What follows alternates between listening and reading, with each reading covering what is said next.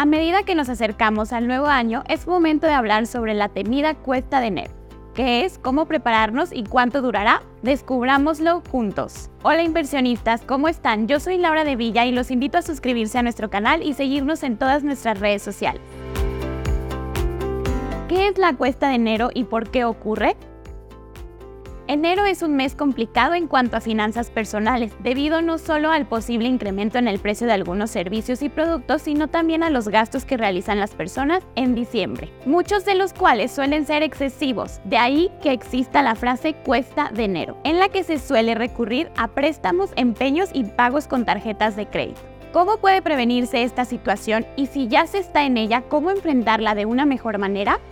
No te preocupes, tenemos estrategias para superar la cuesta de enero desde planificación presupuestal hasta ideas creativas para ahorrar.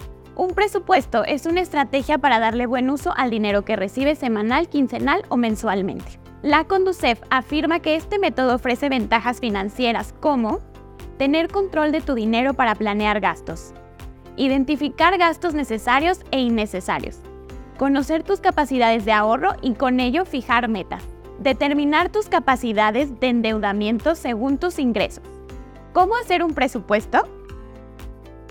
Haz una lista de tus ingresos fijos, o sea, dinero que recibes por salario, por ventas, comisiones o una pensión, ya sea de forma semanal, quincenal o mensual. Haz otra lista con tus gastos fijos, incluye todos los servicios del hogar, como pagos de tarjetas, colegiaturas, mensualidades de tu casa, etc. Resta el dinero de tus gastos fijos a tus ingresos fijos. El resultado será tu capacidad de ahorro.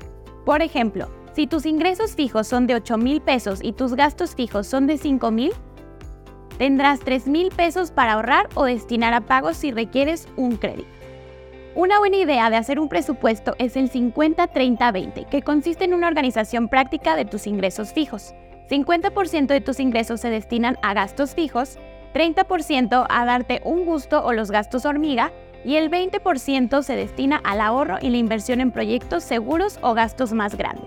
Bien inversionistas, la cuesta de enero puede ser desafiante, pero con planificación y algunos trucos inteligentes podemos superarla.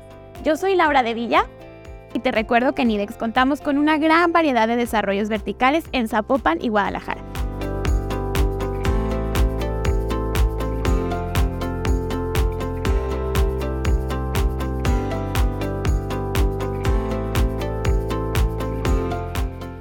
A www.idex.cc o a nuestras redes sociales que te aparecerán en la descripción del video y encuentra tu DP ideal para tu próxima inversión. No olvides suscribirte a nuestro canal y seguirnos en nuestras redes sociales.